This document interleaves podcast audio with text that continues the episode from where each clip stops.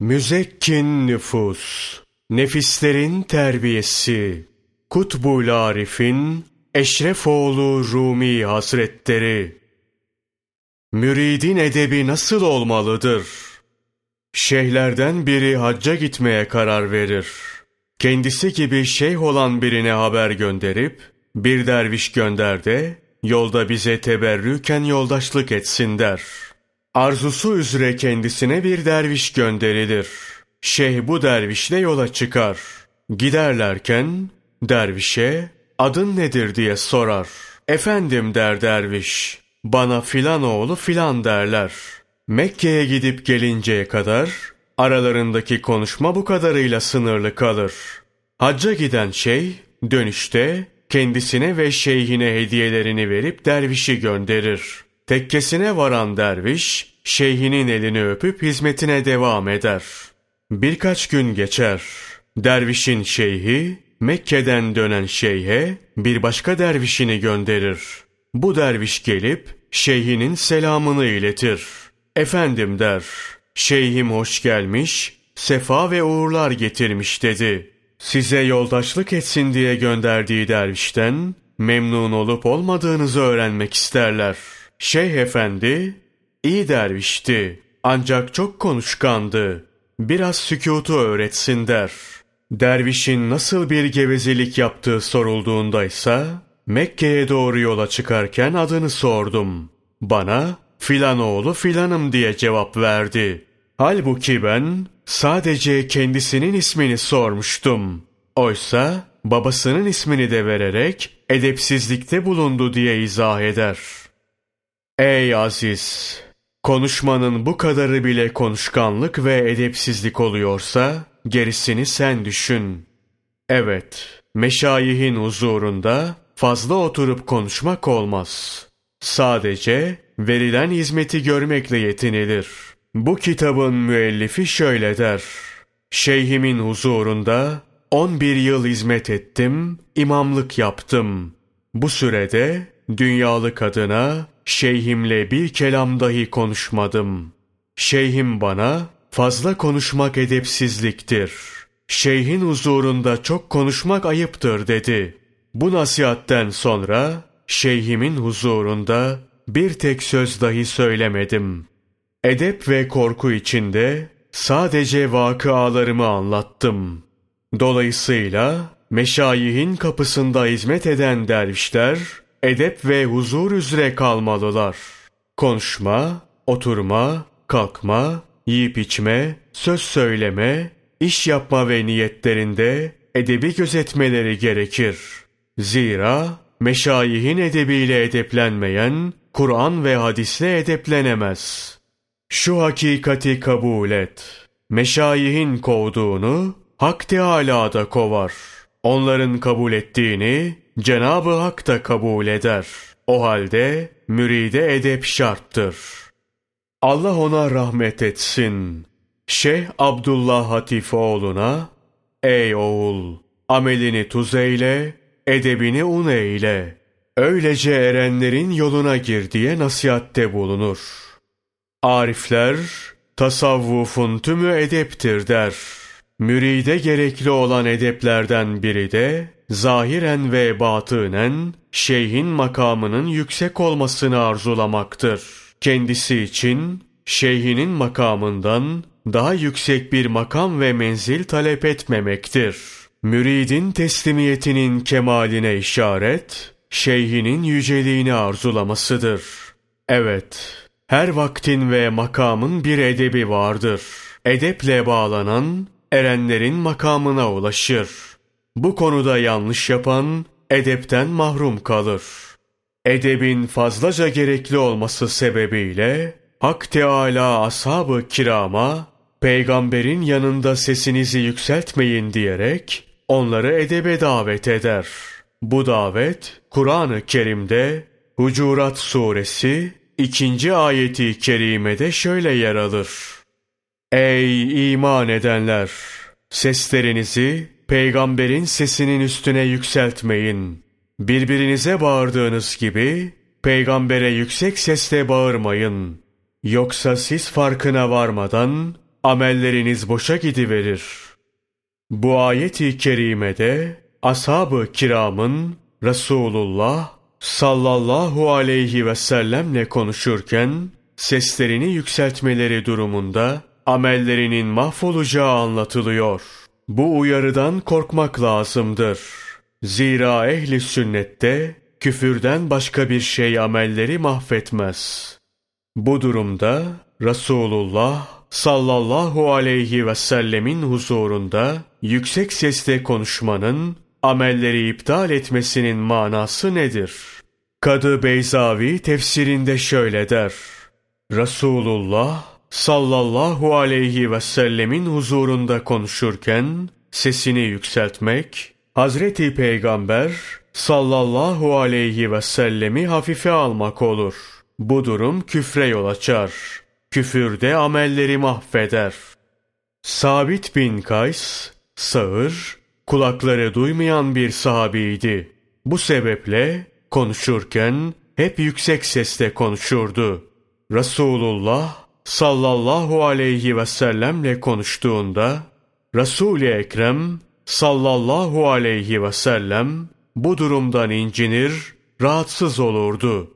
Hak Teâlâ, Sabit bin Kays ve diğer müminleri bu hususta edeplendirmek için yukarıdaki ayeti kerimeyi indirir. Sabit bin Kays bu ayeti işitince oturup ağlamaya başlar. Asım bin Adi, ey Sabit, niçin ağlıyorsun diye sorar. Bu ayeti kerime beni hem ağlattı hem de çok korkuttu. Şimdi bütün amellerimin mahvolmasından, cehenneme atılmaktan korkuyorum der. Asım bin Adi, onun durumunu Resulullah sallallahu aleyhi ve selleme anlatır. Bunu öğrenen Resul-i Ekrem sallallahu aleyhi ve sellem git Sabit'i bana getir buyurur. Sabit bin Kays ise Asım yanından ayrılır ayrılmaz karısına beni şu ahıra kapat. Kapısını kapa, demir kilidi de kilitle. Ben ya burada ölürüm ya da Allah Resul-i Ekrem sallallahu aleyhi ve sellemi benden razı kılar der. Hanımı kocasının arzusunu yerine getirir. Asım geldiğinde sabiti yerinde bulamaz. Evine gidip sorar. Hanımı ahırda der. Asım sabiti ahırdan çıkarıp Resul-i Ekrem sallallahu aleyhi ve selleme getirir. Resulullah sallallahu aleyhi ve sellem ya sabit niçin ağlıyorsun der. Ya Resulallah der sabit. Sağır olduğumdan yüksek sesle konuşuyorum. Bu sizin huzurunuzda da oluyor. Bu ayeti kerimenin tavrıma işaret olduğundan korkuyorum. Bunun üzerine Resul-i Ekrem sallallahu aleyhi ve sellem Ya sabit, dünyada sait olarak dirilmeye, şehit olmaya, cennete girmeye razı değil misin buyurur. Sabit, razıyım ya Resulallah. Bundan böyle huzurunuzda ebediyen yüksek sesle konuşmayacağım der. Bunun üzerine Hucurat suresinin üçüncü ayeti kerimesi nazil olur. Allah'ın elçisinin huzurunda seslerini kısanlar, şüphesiz Allah'ın kalplerini takvayla imtihan ettiği kimselerdir. Onlara mağfiret ve büyük bir mükafat vardır. Allah ondan razı olsun. Enes bin Malik anlatır. Resulullah sallallahu aleyhi ve sellemin Hazreti Sabit'e şehit olarak ölüp cennete girmeye razı değil misin buyurmasından sonra uzun bir zaman geçti. Resul-i Ekrem sallallahu aleyhi ve sellem ahirete göçünce Allah ondan razı olsun Hazreti Ebu Bekir halife oldu. Bu dönemde Halit bin Velid komutasında yalancı peygamber Müseylemetül Kezzab'ın üzerine ordu gönderildi. İki ordu Yemame'de karşılaştığında Müslümanlar eskisi kadar şevkle savaşmıyordu. Kimi Müslümanların düşman karşısında bozgun yaşadığını gören Sabit, Resulullah sallallahu aleyhi ve sellemin zamanında düşman üzerine yürüdüğümüzde böyle mi savaşırdık? Şu içinde bulunduğumuz ne kadar acayip bir haldir dedi. Yanındaki Sabit bin Huzeyfe'ye dönüp, gel bugün seninle kafirlere karşı nasıl sıdk ve ihlasla vuruşulur bunu gösterelim deyince Allah'ın izniyle çok güzel olur cevabını aldı. Allah onlardan razı olsun. O gün ikisi söz verdikleri gibi savaşıp şehit oldular. Böylelikle Resulullah sallallahu aleyhi ve sellemin Hazreti Sabit hakkında söylediği şehitlik müjdesi de gerçekleşmiş oldu. Allah ondan razı olsun. Sabit bin Kays defnedelirken Müslümanlardan biri onun giydiği zırhı aldı. Sonra sahabilerden biri Sabit'i rüyasında görür.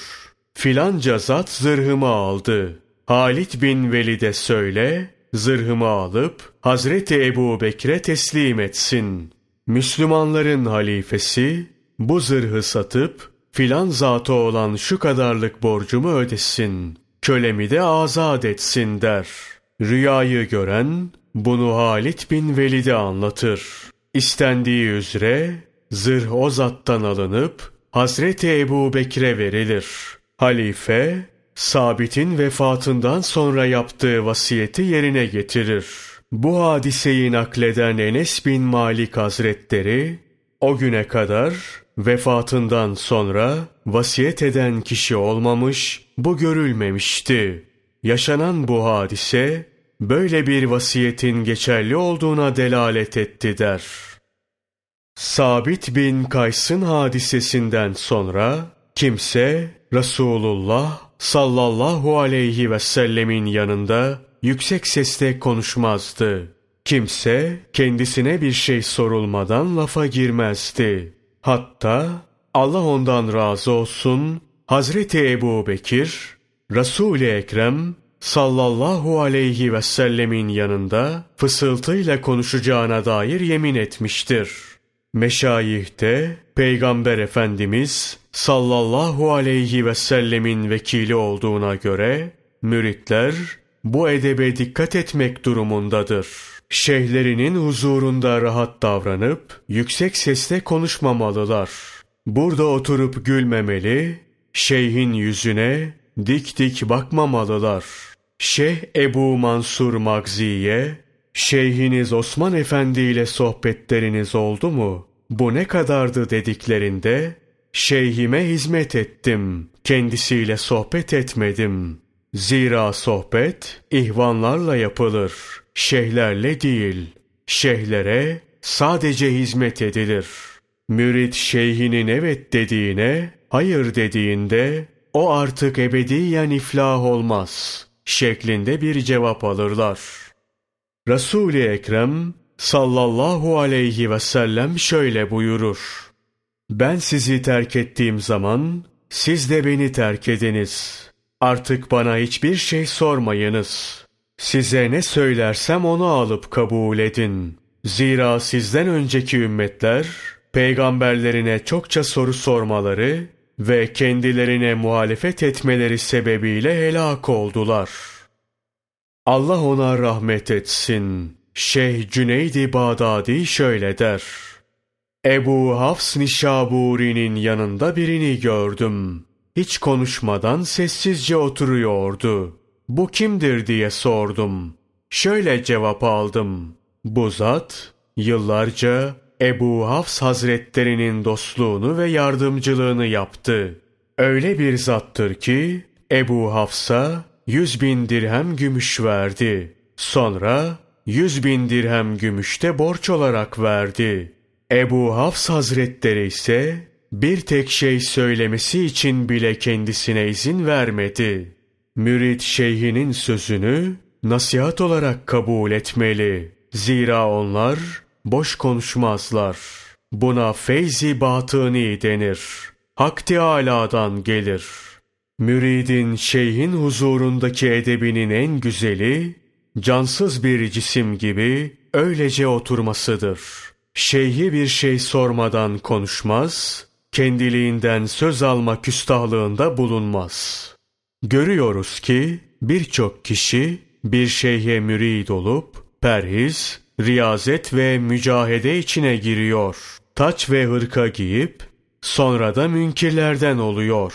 Kolay olanı seçip yabancıların suretinde hakikatlerine yabancılaşıyorlar. Bunun hikmeti nedir? Bu durum şeyhten mi yoksa müridin kendisinden mi kaynaklanıyor? Bunun sebebi müridin kendisidir.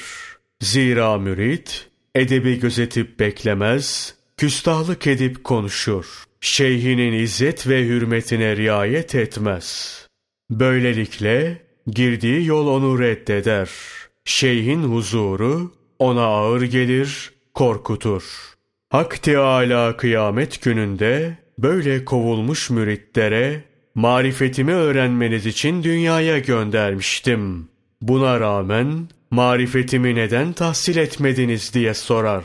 Bu kovulmuş müritler kendilerini savunmak için Ya Rabbi marifete sahip olanlar mürşitlerinin yanına ulaşabilenlerdir. Bize mürşidin yanına varmayı nasip etmediniz ki marifetinize erebilelim derler.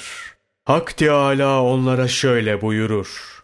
Onlara mürşit verip nefslerini ıslah ettiğim gibi sizlere de mürşit verdim. Sizler nefsinizden vazgeçip şeyhinize teslim olmadınız. Onun kıymetini bilmediniz. Kendisine izzet ve hürmette bulunmadınız. Edepsizlik yapıp küstahlık ettiniz. Nefslerinizi mürşidinize ıslah ettirmediğiniz için de dergahıma kör olarak geldiniz. Zira dünyada basiret gözü açılmayana burada marifet nuru hasıl olmaz. Bunlar burada da kör olarak kalırlar. İsra suresi 72. ayeti kerime şöyledir. Bu dünyada kör olan kimse ahirette de kördür. Üstelik iyice yolunu şaşırmıştır. Bu ayeti kerimenin tefsirinde yukarıda anlatılan hususlar belirtilmiştir. İşte meşayihin kapısına varıp münkir olarak dönmenin neticesi budur. Kimi şeyhlere bu yolda neleri terk edip neleri sağlam tuttunuz diye sorduklarında her şeyi terk edip edebi sağlam tuttuk şeklinde cevap vermişlerdir. O halde talibe düşen meşayihe gösterilecek edebi öğrenmektir. Edepsizlik mahrumiyetin sebebidir. Meşayihten korkup utanmak, meşayihin zahir ve batın ve çinde buna dikkat etmekse, kendilerinden nasiplenmeye vesile olur. Şeyhin huzurunda nasıl olunuyorsa, uzağında da öyle olunmalı. Zira dünyada ve ahirette Allah'ın dostlarına gizli saklı bir şey yoktur. Bunları bilmezden gelmeleri, kerametlerini saklamaları lazım geldiğindendir. Enbiya'ya mucizelerini açıklamak farzken, şeyhlere kerametlerini gizlemeleri farzdır. Şeyhlerin hayzı, kerametlerini göstermektir. Er olan kerametini göstermez. Hak Teâlâ'nın takdiri ve şeyhin buna ihtiyacı hasebiyle kimi durumlarda keramet ifşa edilebilir. Meşayih ile müridan arasındaki edeplerden biri de müridin şeyhin ayıp gibi görünen hallerine bakmamasıdır. Şeyhte kusur gördüğünde mürit bu benim ayıbımdır demelidir.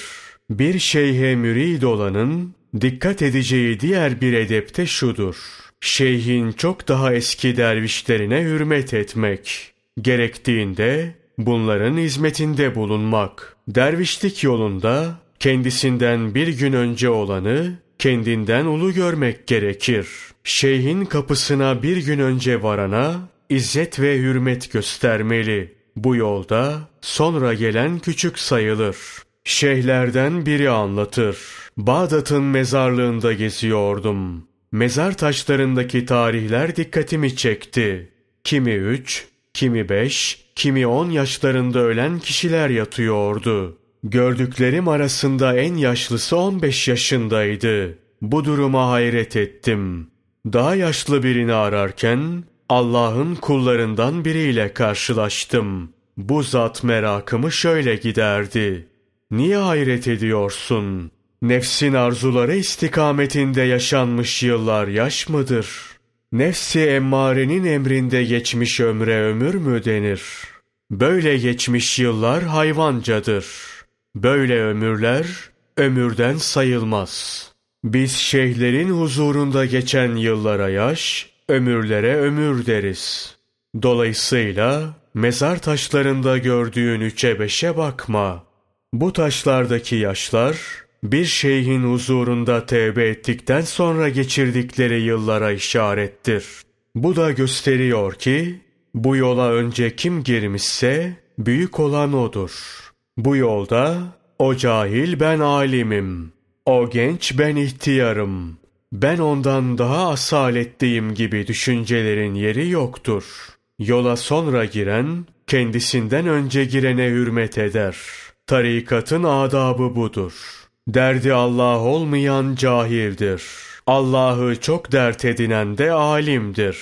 Bu yolun bir edebi de şeyhle konuşulanı saklamaktır. Mürid anne babasıyla bile şeyhiyle arasında geçen sırları paylaşmamalı. Bunları paylaşırsa şeyhine ihanet etmiş olur. Şeyhinin gönlünden çıkar. Bu da bir edepsizlik sayılır. Bir diğer edepte himmet için şeyhe yalvarmamaktır. Himmet için şeyhe yalvarmak edepsizliktir. Mürit şeyhi kendi halinde bırakıp hizmetiyle meşgul olmalıdır. Hak Teâlâ'dan şeyhe işaret geldiğinde o himmette bulunur. Himmeti hatırlatmak, bunun için yalvarıp söylenmek gerekmez. Himmetin işareti geldiğinde şeyh bunu bir saat bile geciktirmez. Evet, şeyhin huzurunda sessizce hizmete devam etmek müritliğin edeplerindendir.''